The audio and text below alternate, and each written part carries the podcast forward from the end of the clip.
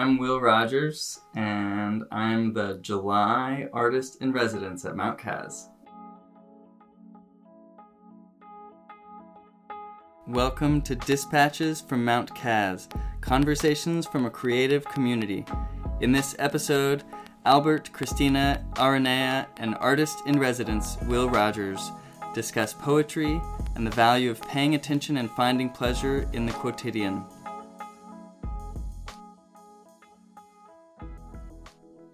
How's your first day at Mount Kaz? First day has been good. Yeah, I'm, I'm like rounding the 24 hour mark Mhm. now. It's been very good. Like a good mix of actually getting started, getting writing done, and getting work done, and also like getting oriented and hmm you know, just sort of figuring out what's what. How's it been different from your regular vibe so far? Hmm. Your regular pace? I usually live in a house with five other people, and I walk around the house and like constantly see little things that need to be done. Um, and so I, I like end up getting swept up into a lot of different little things. But at Mount Kaz, I'm like chores or yeah, like, okay. chores, chores, totally. Um, at Mount Kaz, I'm a guest, and so I feel like I'm still just sort of observing, and and it's like maybe better in some cases, like not to jump in and try to do Mhm. anything. So I get to like focus on other stuff, which is nice. I have this like idea that I'd like to do sometime where it's like a it would be like a resident or it would be a um a tiny silent retreat Mm, like in the house where it's like everyone's just silent and there's and you can't do anything you know that sounds so nice. you just have to wander around and like like have the meals at a certain time and just like sit around all day and you like can't read anything you know? I mean, it would be a Why silent. not- It'd be why- a silent retreat. Like the But idea what is does to- reading something have to do with? it's I mean I silence in a in a broader sense also Oh. of like you know letting the things in your mind happen and then and then leave rather than like concentrating on anything particular. Wow, Right. I mean like it's the it's like the um, meditation style silent retreat, not just like gotcha. sit around in silence. Yeah. Yeah, some of the like eight day silent retreats are Yeah. like no writing, no reading, no talking. Yeah, it's like a prison. It's Sounds like a prison, but like it a doesn't prison. feel good. It Like doesn't fun sound like it would feel good. It It's sounds like. I would have a panic attack, maybe. Yeah. Mm. But I mean, that's yeah. totally a thing. Panic Do attacks people at, have at panic silent attacks? retreats. Yeah, Really? absolutely. Yeah. Have you been on any? Uh, I have done short ones, but I've never done like an extended one. Yeah. Mm. But I do like. There's something nice about that moment where words are no longer like the primary way of interpreting, and you're just like, just like being with actual reality. Yeah. So, what's uh, some kind of interaction that you had with somebody on a silent retreat where you communicated fully, where in uh, maybe the average day to day, you would assume that you would need words to do it? Oh gosh. That's a very Uh. specific question. I'm sorry. Like I I ran into somebody who I hadn't seen in years, At the retreat? and we were just able to hug, and it was like you know, and then we both on our ways. Oh, yeah. and like so we were sweet. able to talk later, Yeah. but um, but yeah, it was a really delightful moment. so you had that moment of like seeing somebody you hadn't seen, where normally you feel like you need to say the words of like, haven't seen you in It's so been long. so How long." are like Yeah. how are, what's going on? How are you? That's really cool. I like that. So, Will, you had a, you were gonna read a poem yeah. uh, and share something from your work. Yeah, so we were just talking about birthdays, and it got me thinking about how this little book of poems that is my first little collection. It's 12 poems. I decided to write it on my 29th birthday, thinking that I would finish it by my 30th birthday. It ended up I was like 30 and a half when I came out with the first draft, and in this draft I was like well into 31. But I don't think I would have made it at all if it wasn't for t- turning 39 and being like, oh wow, like my 20s are almost over. Like I've got to, what do I really want to do? Like this is one of the things. Mm. Uh, the first poem in the book is called Eggs Often Slide. Eggs often slide to one side of the pan after they've been plopped in. One morning I noticed this image looking at me. Put me in a poem, it said. Surely someone else has, I replied. Some real poet. The next day I saw it again, plopped one in and it slid to the side. Each following egg gathered with it. Put me in a poem. Surely someone. I started searching. When a territory is mapped, you find and use the map. Here's what I found poems are plums, some sweet and delicious, some surprisingly bitter. It's hard to tell which ones to bite. I did not find a poem where eggs slide to the side of a pan. I'll keep looking. I'll also watch these eggs turn from clear to white together, from closer to liquid to closer to solid, reminding me how sometimes things take shape when they're cooked. Should I have let the pan get hotter before I plopped in the eggs? Either way, they're getting cooked, and I'll write about it. In a poem, ready to be read. I'm still not sure what that word means, poem, and I'm not sure that I ever will be.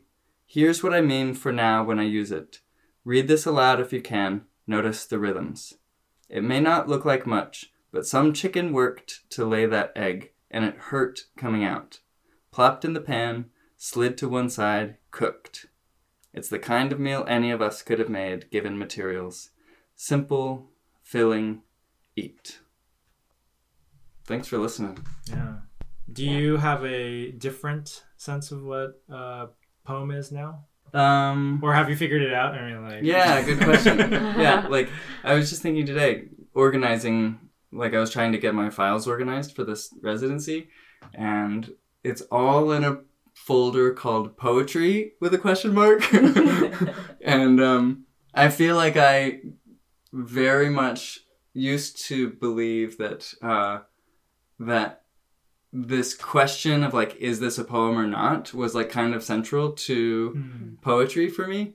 Um, and now I don't like worry about it that much. Like I guess I don't care as much what a poem is. Yeah. Um, yeah. I feel like I had that with what is art. Yeah.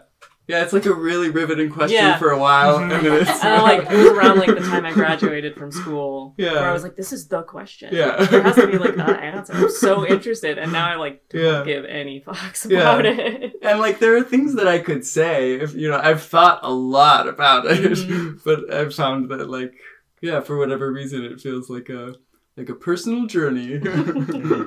I still, I still care about what is art, Mm, but like, Good. not in a, not in like I need to figure out like what it is so I can tell anyone else what it is. Mhm.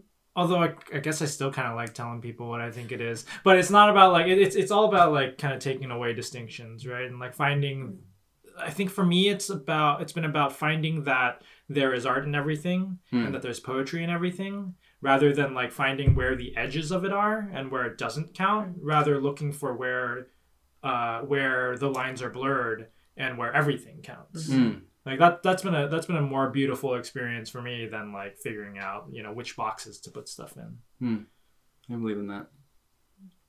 Okay, maybe I do care about the question. Yeah. So he's like I listening mean, to like- you talking. I'm like, I have opinions. Yeah, about yeah. this. like I, when Albert was like, "Yeah, I, I do like to tell people what it is," I was like, "Actually, I like to tell people what it is too." Like, so um, never mind. We do care. Yeah. Yeah, it's it's important. Like Mhm. I think that at least when I was writing this, it had a lot to do with context for me, and like just like really, really letting myself be in context and like just like acknowledging the contexts that exist and like working within that um, rather than trying to like you know make up something that was fitting some other context Mm. that i used to think was art you know Mhm. maybe it's in a frame that goes on a wall Mm. um, but like same with poetry it's like does it really need to be words on a page like that's part of it certainly but like it's not necessarily even the central part of it Yeah. what about you arnea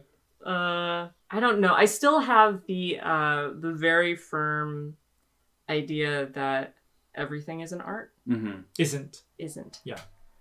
Because if everything's art, then nothing's art. Got like it. there's definitely some things that aren't art and some things that are because otherwise we don't have a need for the word to exist. okay okay But I no longer have any idea where that line is. Mm. And I do believe that art can come from anywhere, Mm. but I don't think that art like is in everything. hmm It's like Ratatouille. What It's it? Wait, wait. Ratatouille is like at first the idea is that anyone can cook, Mhm. and everyone's like, no, that's dumb. And it's like that's not what they mean. It means a good cook. A cook can come from Mhm. anywhere. Ah. Be open to seeing it anywhere. Don't just like be like, well, that's a chair. A chair can't be art, and I will no longer even accept that. But not every chair is art. I think something beautiful that I find in poetry sometimes is the way that like the poet through you know uh, their words or whatever medium they're using is able to kind of shine a light on like what could be Mhm. you know beautiful Mm. um you know whatever art means but Yeah. like, let's let's say beauty right as like as a as a concept instead Mm. uh, something a little more neutral like they're able to shine uh, uh, a light on what is beautiful in anything Mm. right and so like for for so it might be about a perspective it might be about a kind of gaze it might be an attitude and um and then there's an aspect of poetry that is about illuminating that uh depicting that or sharing that in some way. And i think that like it allows the idea that art could be in anything Mm. right? Um and it, it's not always in there but it might just be because we're not looking at it looking for it. And that might be that might be where the line moves right? Mhm. not whether or not it is intended or if it is legitimate but rather what we're paying attention to it might be an attitude thing and uh, that seems nice to me Mm. I want to remove beauty from art though, Mm. because I think there's plenty of art that isn't pretty. i Makes certainly sense. don't mean beauty or i don't mean pretty when i say that and i think you get that right Yeah.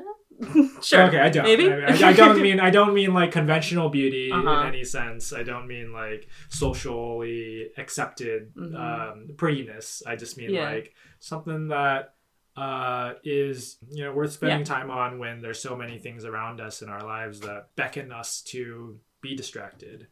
Take no poem. Well, I just go back to that one line or Mm. that one little piece. Poems are plums, some sweet and delicious, some surprisingly bitter. It's hard to tell which ones to bite. So the sweet and delicious Yeah. plum would be the beautiful plum, hmm and then the bitter plum would be the the ugly one. But it's Yeah. still a plum. You know, it's like uh, it's not that it's like less valuable. It's just a Mhm. different different one. How did you come to poetry? Um, I think that for especially for that poem, uh, I think of Naomi Shihab Nye. Um, she came to Stanford when I was working there uh, in 2013, and she read some poems. Uh, one of which was um, I think it's called Gate A10, and it's a story, Yeah. and uh, it's beautiful, and it takes these turns that are just so surprising and so delightful. Um, and somebody asked her a question at the end, like, oh gosh, I can't remember what the question was, but her answer was this like really, really smiling thing of just like, yeah, writing a poem is easy. You just write a story and then you put it in lines. Mm. It's and I remember, and like it was a joke, Yeah. but it was also like quite enlivening. It was like very, um, very like I felt this level of permission and just like yeah, you know this this egg thing is like worth writing down. Mhm. Like it se- like you know it feels worth writing down. I don't know why it feels writing worth writing down, but I'm just gonna go with that feeling because like I now have permission Mhm. um, and reading other people's too where like mary oliver uh, as well is just like super accessible Yeah. and so digestible and i really aspired to to do something like that where it's just simple and like it's giving you what it says it's giving you Hmm. and those kinds of poems can be really refreshing and enlivening for me and it's sort of what i aspire to do Nice. I think I'm always chase like always looking for that permission. Like when I'm reading or looking at like zines or types of poetry or types of comics. It's like always a, it's like looking for that permission of like, oh they did this. I can Mm. do that too. Mm-hmm. like they did it this way, that means oh this is like a book isn't this way. It can be any which way. When you like once you like see one possibility, it opens all the possibilities. Mm-hmm. Even if you don't Right. follow that one. As long as there is an alternative, Right. there could be more alternatives. I think is the feeling that I have with that. Yeah, I think we put a lot of gatekeepers on ourselves, even ones that maybe are only subconsciously provided by society. Mm. Where you're like, well, I really want to be a comic Mhm. artist, but I don't do this thing, Mhm. and so I must not be. And then you see one person doing something randomly different, you're like, oh, okay, Mm. maybe I'm imposing this on myself. Yeah. Mm. I mean, in that sense, like when someone says of a of a uh, illustration or something. My kid could do this. Like that should be encouraging, not Yeah, not Should dismissive. be like, right? cool. I can't wait to see it. yeah, right. Can't wait to see your kid do Yeah. this. Mm. Yeah. It's the weirdest insult. I mean, I think it. I don't. I don't know if it's exactly they're trying to be an. Ins- it's not just an insult, right? I think the idea is that like, oh, it really seems like a childish thing, and therefore, like the the problem is that what follows is like, therefore, it's not worthy, Mm. right? But I think what kids do is totally worthy. Like, it's Word. great. It's beautiful. Like, we Yeah. should put that on fridges.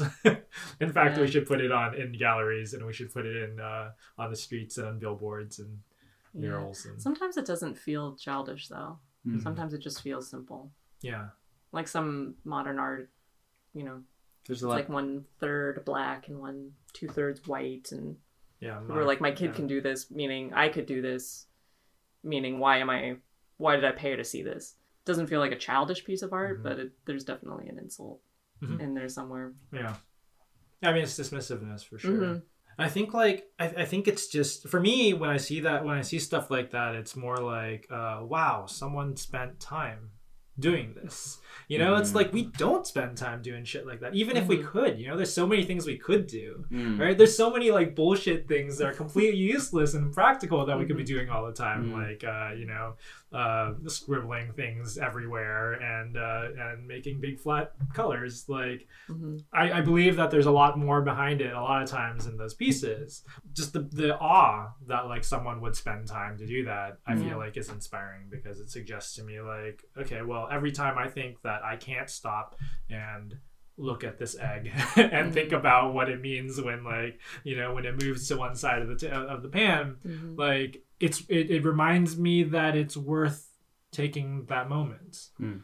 um, and that every moment is worthwhile and every moment is uh, is worth living right like and paying attention to instead of getting distracted and uh, and and feeling inadequate or feeling like you're not productive enough that's what it's for to me nice i like that With poetry, I think a lot about the MFA as like this seal of like, Yeah. okay, you're in now.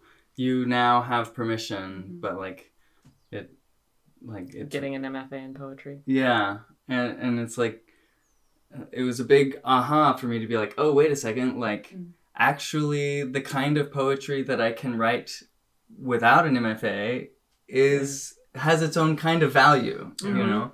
Um, You um were mentioning themes in your book that you wanted to talk about. in the first book, what's this book called?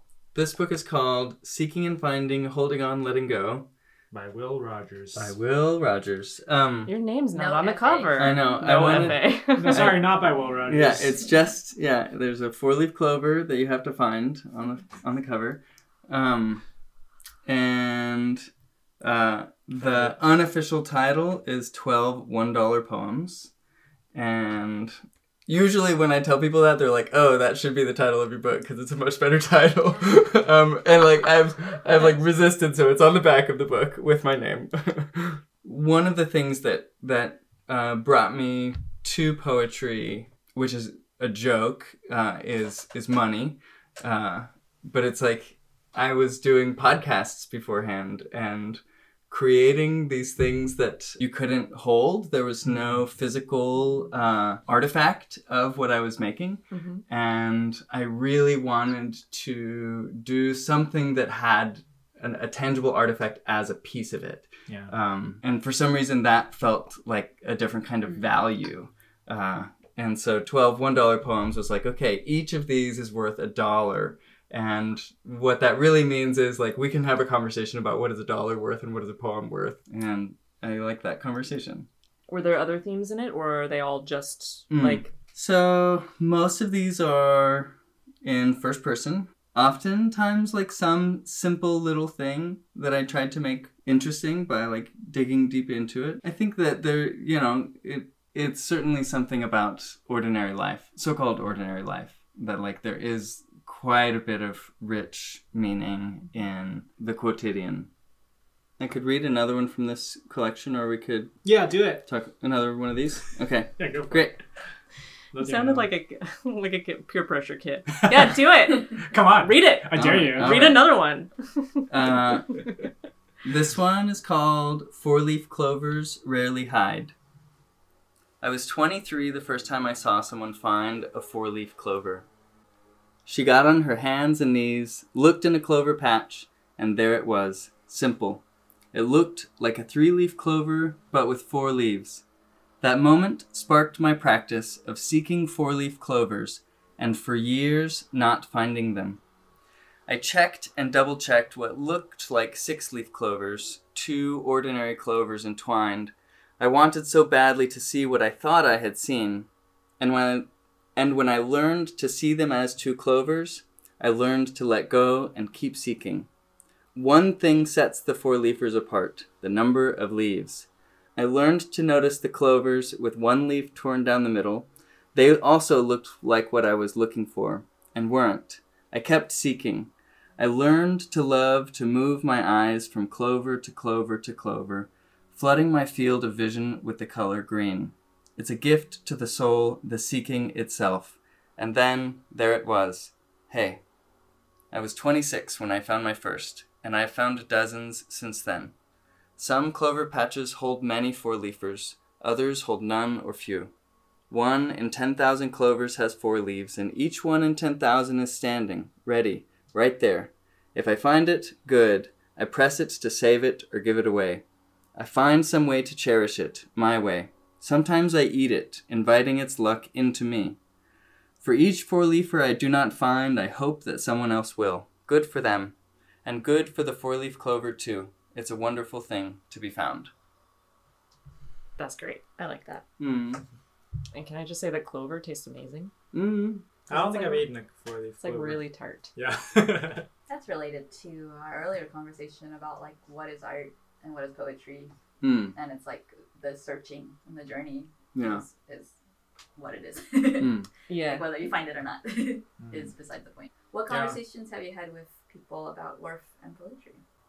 Well, one of my favorite ones is uh, sort of like what Albert was saying earlier, where like anyone can paint or do, do certain kinds of art. Like uh, with that first poem, especially, I've I've encountered people who have told me that uh, reading it let them start to write, made them want to start writing poetry, and like that is like the biggest gift to me uh, in terms of value. Yeah, it's Um, at least worth a dollar. yeah, like that's a, that's a dollar right there. One person who was really sweet. I I gave her a copy of the book uh, because she's a person who has like given a lot to me in my life, and she mailed me a check for twenty four dollars and said the, that these poems were worth at least two dollars each. That's nice. That that made me really happy. Um, yeah, there was one time that um, somebody was like, "I'll buy your book," and I was like, "Okay, it's twelve dollars," and they were like, "Oh," and I could tell that like, like based on like how big the book was, she was not expecting it to because it's not very big at all. Uh, she was not expecting it to be that expensive, and um, I told her that she could pay six dollars for it, and that the other half of the book I would give as a donation to the place where she worked because she worked for a nonprofit.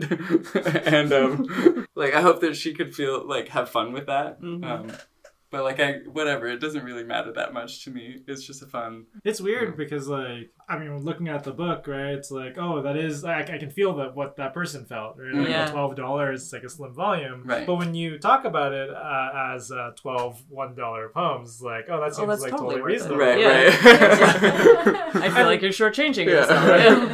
Yeah. But maybe it's uh, anything is worth a dollar, perhaps, Mm. Or just like the absurdity of the quantification of anything. yeah I feel like that one. yeah I wonder, like, when you talk about having made something tangible as being, you know, more valuable, I, I wonder if part of what makes it feel more um, more valuable is just like the fact that you can like spend time with your body with it. Mm. Whereas something like a podcast like you were producing before, there is something so ethereal about something that you download. You don't even know how these bits work, and like there's no way to spend. There's no way to like have body time with it. But like you know, on contrast, like you go to like a live podcast taping or whatever, right? And that feels totally like a like a thing that that you get to enter into. Um, and so you know the the the tangibility of it isn't just in you know the the um, solid material, but rather about like the sharing of air Mm. and uh, that and, and just like sharing space with people being um, being uh, somehow more valuable than not doing so you know passing an object between people like having touched something that you have touched Yeah. that other people have touched like makes it meaningful Yeah, I really appreciated the feeling of of matching places to poems. So Hmm. um, I found that that when I listened to a particular story on a podcast, for example, and I was in a particular place, uh, the next time I go back to that place, I remember that story. It just like comes right back in, and um, and it was fun for me to do a similar thing with this, but but to pay attention to when I would read a poem in a place and like Mm. try to uh, try to craft an appropriate context for um, for a particular poem to be read there, so that so that people could have that sort of like I was there when like that was a thing, that was a moment. this is when you were doing the walk like going to places and doing readings right can you talk about Yeah. that i remember you invited me to those but i had like just left the bay area Yeah, um, I, so I like, whatever, what do you call it? I like released this book of poems, uh, at these events where they would be, um, like 12 hours long, and uh, I would only read like one poem every hour, maybe, and the whole group would be moving from place to place together, making decisions together about where to go, and, uh, taking a lot of time just to move slowly and uh, make sure everybody was well fed, everybody was going to the bathroom who needed to go to the bathroom, um, and then just trying to craft just the right moments for uh, for when it was time for a poem, and uh, and then I would read one poem per place, you know, if like like that was that poem for that place, and then eventually people moved to somewhere else and. Um, I've had people since then talk about how you know if that place was on their daily commute or whatever, they would still remember that that moment that we Yeah. created. this is in 2015 Uh, yes, two years ago, Mm, what? three, four years ago. no, this was not in 2015. This was in 20. Gosh, yeah, four years ago. No, I was 29 four years ago. Or I turned. t- I turned. Wow, yeah, I turned thirty four years ago. It was three years ago though, it, so it would have been 20. $21 years It was it was 2016. No, it was totally 2016. It feels weird to say it was 2016 because when I say 2016, I think of Donald Trump. Hmm. Uh, but uh, Trump wasn't actually elected until the end of that year, and so it was during the time. It, yeah, It was before everyone got sad. the glory days of 2016. Yeah, yeah. I have a question as artists. Um, how does it feel to revisit art you've made in the past? Because like a lot of times there's a lag between when you when you had the idea, when you made it, and when you like sort of release it, and then it's out in the world, and you're still like you're still reading poems from. You're gonna still keep reading poems from this book that you released like pre Donald Trump, Yeah. right? Like, how does it feel to to revisit this, or how does it like tying back to that idea of like when you revisit books or music, it reminds you of who you were then. I certainly felt like this was the best thing I had ever made when I made it, and um, I don't know for. Sh- I mean, it might still be true, but it no longer impresses me. You know, I was really impressed with myself for a while with this thing, and that was a great feeling. Um, and I think someday I might be totally sick of it, but I'm like right now somewhere in the crest of the the curve. And yeah, after Donald Trump was elected, a lot of these poems felt really um, uh, tone deaf, or just like Hmm. just like like it felt like if if I wasn't actively saying something about injustice, then uh, then I needed to shut up, and I still feel that way a little bit. Um, like I'm I'm constantly just like trying to f- like because what what I love about poems or what like a lot of what got me into it was this state of wonder Mm-hmm. and this just like way of of looking at the world with these um with these eyes of just like pleasure and enjoyment and being um and that's become a lot harder to uh, advocate for me uh, in this time I feel like for me, I feel the same way. Mm. But I feel it's important to advocate for it mm. now, even more so. Like it's Yeah. important to I don't know. Like maybe it's helpful for some people to keep in mind that this terrible time is a time, Mm. not a, a permanence, yeah and that everything changes and I don't know. Like I, I totally feel the same thing you feel where it sounds tone deaf. Where it's Mm. like, well if you just like just chill. Like I know stuff sucks right now, but just like hold on, it'll get Yeah. better. Is feels tone deaf because Yeah. in some ways it is. But I also think it's important to to try to hold on to as much joy as we can. yeah Because otherwise I don't know if I'll make it. yeah you know? on election day or like i guess the day after election day i don't know which day is officially election day because it was like after midnight i think. On the day that i found out uh, about it i was having dinner with a friend who talked about concentration camps and how the people that tended to do the best psychologically after being in a concentration camp were people who really kept their minds busy with random little things, uh, like filling up a book with pe- with everybody's best pie recipe. And the other people in the concentration camp would be like, "Are you freaking serious? Why like, are you wasting your why? time on yeah, this? but like, but those kinds of coping mechanisms, and I think that looking for four leaf clovers can count as that kind of thing. Mhm. Um, that's just like it's there's something inherently gratifying about it. You can wrap your mind around it for a little while, and like time will continue passing by. Um, you know. Yeah, I think on some ways it is a coping. It is a survival tactic. Mm. I, I would hope that the things that are important to us are important to us even when things are terrible. And if it's important to find wonder in the world, it's still important even when Mhm. things are bad. Mm. I don't think we should stop writing poetry that is, you know, that isn't addressing injustice necessarily. I think we should stop working. I think we should stop doing jobs that are injustice, you know, Yeah. like uh, attacking injustice. Yeah. Like we should totally continue having dinner parties and like hanging out and making Mhm. art. We should just stop working and we should stop Yeah. feeding cats. You know, there's like so there's like this other place which we never su- we never suggest Mhm. that we should where that we should address uh, address Yeah. like injustices in. Yeah. Because it's know? like everything's terrible, so therefore I do not have the right to be happy.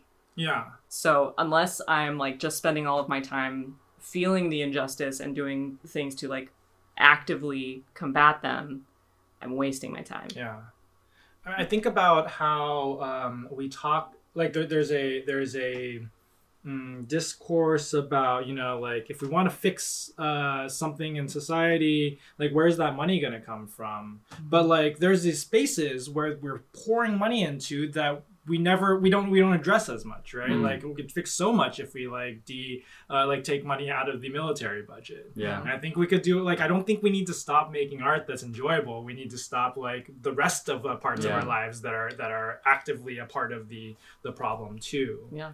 Um, so quit your job. I kind of, I, I kind of want to like go through office buildings and like find the people who are clearly like totally depressed and be like, "Have you ever found a four-leaf clover? Come with me. like, like, you don't have to be in this job. Like I've got another job for you." Yeah. Well, because it's I think art and wonder and all those things are what make and joy are what make us human. hmm And I think part of the the myth of when things are terrible, you can't have that is purposeful because it, it dehumanizes. hmm Um, it's easier to sink into despair if you don't have those other things, and to re- and to forget your power when you don't have those things. I want to link to Adrienne Maree Brown's um, book Pleasure Activism and her keynote that she gave at Radical Imagination about it because I think it's it's also it's a tactic of, of oppression too. I think a lot of people we think a lot of people without privilege as we think of their difficulties and their struggles.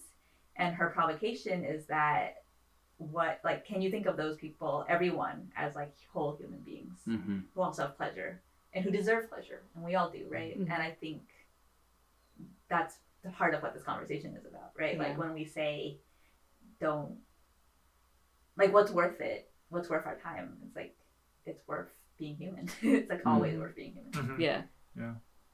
I feel like this. I mean, you say like it's a, a tactic of oppression. I feel like it's a tactic of, of oppression that's being pushed on us, not by the people who are oppressing, Mm. but the, by people who are feeling oppressed and feeling like Mm. you're not doing anything Hmm. by being happy. Right. You're not doing anything by filling your, Yeah. your day. You're not doing anything to fix the problem. Yeah, you're just writing down pie recipes. What Yeah. doing? What the hell? Yeah. It's like you know the other people in the in the concentration camp. Like, what is this actually helping us? You know, I feel like it's it's being uh, pushed by those people, Mm.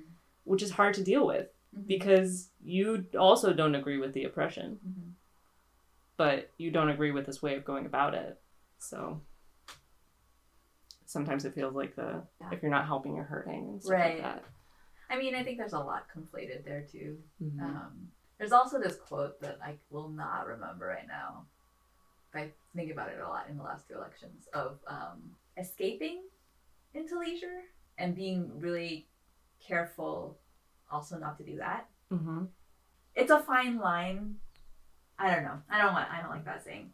What, what's the gist of the the the what? Or there, I think the there's a lot, a lot that I struggle with, where it's like I totally believe that we need to keep our humanity and our joy and our art, right? And Mhm. then at the same time, when when am I doing that in a way that serves us and serves my communities and Mhm. serves me as a person? Mhm. And when am I doing it as a way to escape the, you know, like what more I could be doing? Yeah. Mhm. Yeah. Yeah. Yeah. Um, yeah, it's just something I struggle with Mhm. and it's it's really hard when I've centered my life around art and then to be having doubts about art Mm. at the same time as you're trying to make the art to do Mhm. the art and then it's just sort of like I, I want a job you Mm. know like I think it's easier Easier to keep keep busy, certainly.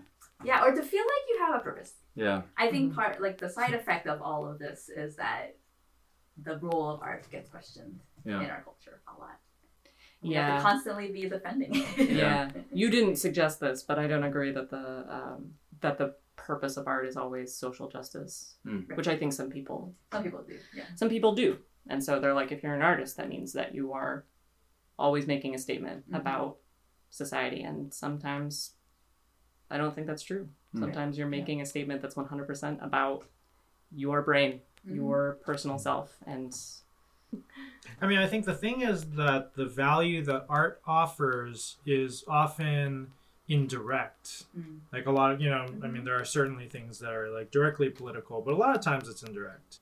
But I think that the uh, that the the social value of art is certainly beyond, you know, uh, the even even the direct pleasure that it can bring. Mm. It is about surrounding ourselves, you know, surrounding our society with images that can inspire people or that that challenge people or provide alternatives um, or suggest that like uh, that people are worth paying attention to Mm. and Yeah. those are all like little things and also probably like very few um, things can be directly effective as like one object right like um, we're not I, I don't know. I, i'm not interested in making giant sculptures that Mm. uh, that signal something like really easily. I'm interested in everyone making like one poem that like when you show it to your like your neighbor or your parents or something it's like oh and maybe if like we all said oh Yeah. at the same time you know like we'd be like oh why are we fighting this war now Yeah, dude. like it's just Yeah. like you know it's like that moment of uh you know that image of like when uh when uh the soldiers took a break uh, on Mm, christmas to like mhm. sing together Mhm. or whatever in world war ii like those moments that can make us question like why are we doing this Mm. like aren't we aren't, don't we all have similar needs don't we all you know have have friends on the other side of the border Mm. yeah That really elevates the stakes of what we're doing.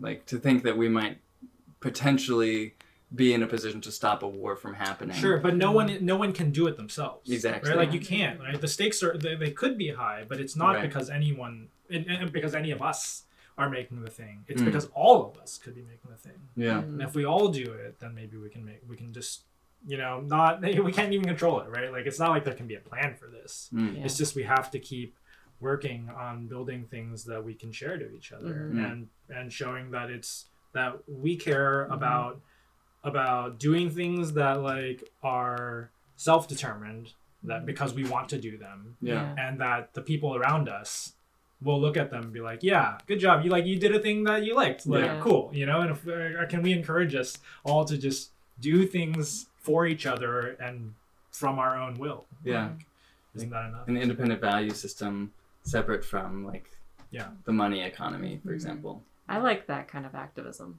But it doesn't have to be a zero sum game. I guess is what I'm is what I meant by No. that, right? Like it like just because you're doing art that doesn't like like solve something Mhm. doesn't mean that you can't spend your time like some of your time doing something else. Hmm. Like and I and maybe it's just more insidious that like we're in a world where we feel like uh, oh I can either do art or I can like you know um uh you know be an activist like Yeah. that's, that, like, And if I'm doing art- yeah. it has to do this big job. right Like, Ooh, I don't. Yeah, I don't even want to talk No. about this or go down this hole. But like, I think that's because of branding, right? Like, we're Oof, supposed to yeah. be a person that it makes sense, Mhm. and it's like all the same. Hmm. So like, your work should be towards your goals. That should be so. If your art activism, like, it should all be one thing. Mhm. Versus we are multifaceted human beings. I think that uh, one of the insidious secrets of our society is that we feel like everything is a zero sum game. Yeah. And almost always, it's not. Yeah. We were like waiting in line to check in for our flight to go to Minneapolis. And uh, it was Sun Country Airlines, so they only have like one flight going out at a time. And so uh, we're all standing in line, and the line is really long, and they're calling for people who are going to Austin, which is the flight that's like about to leave. And they're like, Is anybody in this line going to Austin? We'll check you in right now. So people who had just showed up, who had just walked in, Right. they're like, "Oh, me!" and they get to like go to the front of the line. And there were a lot of people pissed off about that. They're like, "Ah, "I can't believe like we showed up two hours before our flight, the way we're supposed to, and these people who just show up like right before their flight just get to cut in front of the line." And like, they were just so upset. And all I could think was, this shows that this airline will make sure that you don't miss your flight. And what is the fault in that? Like they're making sure that these people who are going to Texas aren't missing their flight, Mhm. which means that they're going to make sure that you don't miss your flight. Mm. You're already here, so what does it matter? If you know you're going to make your flight, then maybe everything is fine. Maybe it's okay that these people who just showed up can check in right now and we can wait two more minutes. yeah But the idea is that if somebody's getting something, then I'm not getting that something. Mhm.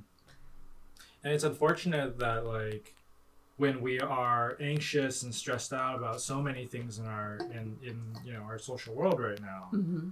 it makes the whole world feel like an airport, right? Yeah. like that you're that you're gonna be late, that you that you need to get there, that you're tired and like upset and cranky Mhm. all the time, and like you know maybe I mean I, I guess we we can't be we can't be the uh, the carrying airline, but like maybe we can like be the people who walk around like hand out tea or something and make it Yeah. like nicer. Regardless. and yeah, Yeah. And, and if and and I guess if we can if like everyone if like the airport feels like a safer place Mm. a more comfortable place that uh, that reveals that it's not necessarily like if that person gets ahead then i'm not going to make it Mm-hmm. then like maybe we'll have some room that we can breathe and like work Mhm. together to like make something better Mm-hmm. I think it takes um, it takes all of this work um, that you know even even of of uh, the most frivolous like joyful um, uh, work to create the environment that we can make change in.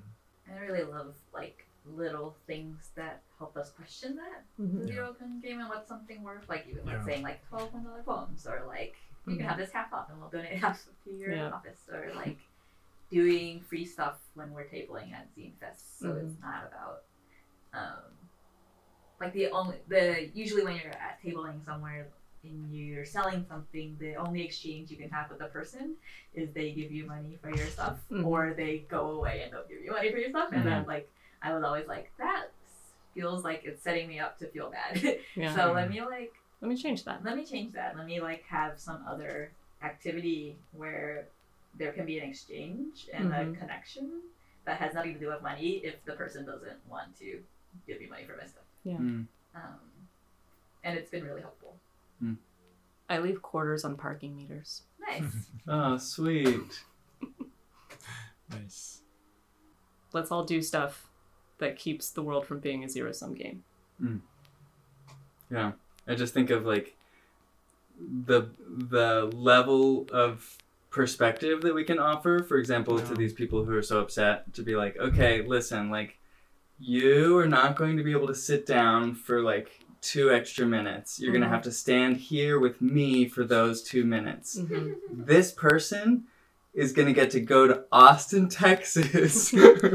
Yeah. It's like It's it's, a not- bigger deal for them than it is for us. Yeah. But we can have a good time here. Yeah. Like yeah, that yeah. that I think is a big like a big gift that we can offer to the people that we're with. Mhm. Fun. So this one's called Meditation DMV. When I approach, I see a long line of people outside the building. Excuse me, I ask a woman, five feet tall.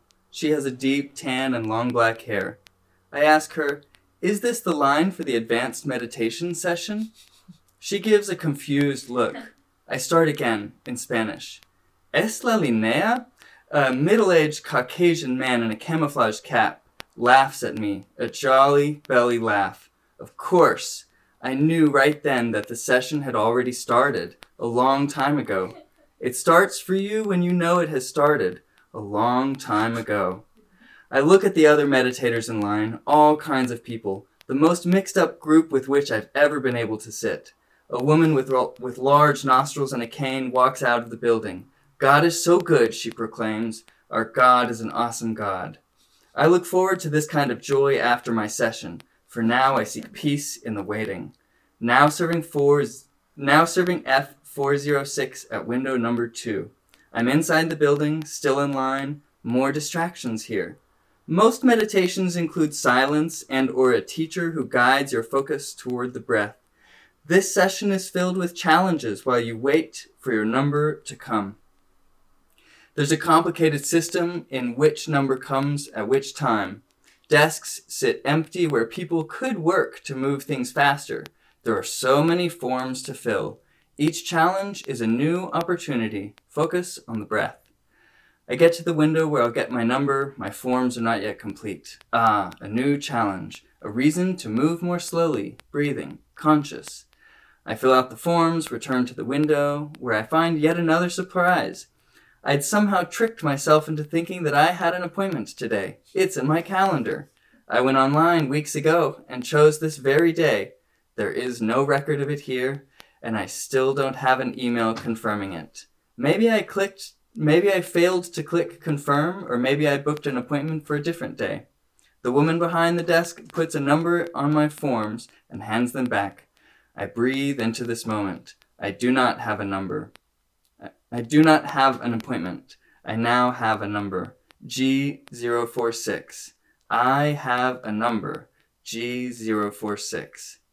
The tall, dark skinned man next to me breathes a big breath out. It's an exercise in patience, he says.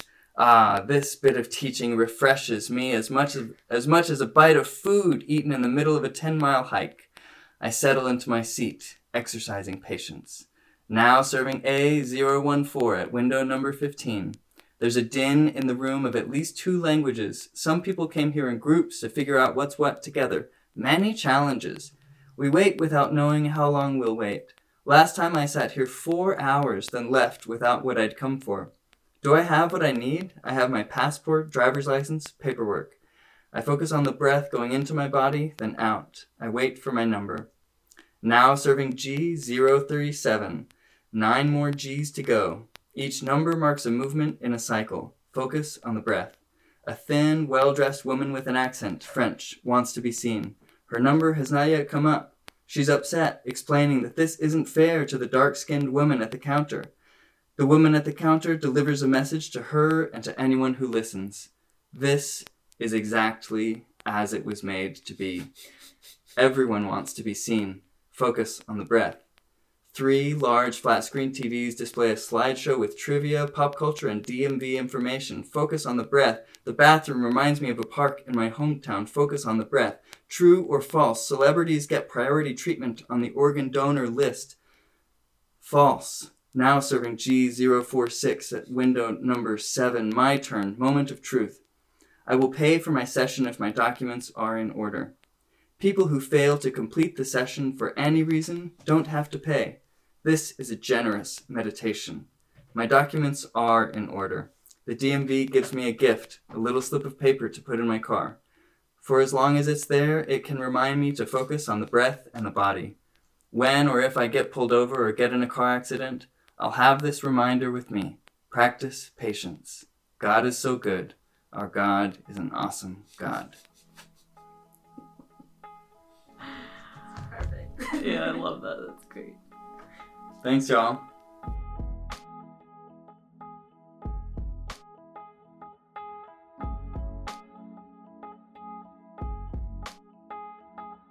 You've been listening to Dispatches from Mount Kaz, recorded at Chateau Rev, produced by Mount Kaz Studios. Check out the show notes for more information on the people and things we talk about.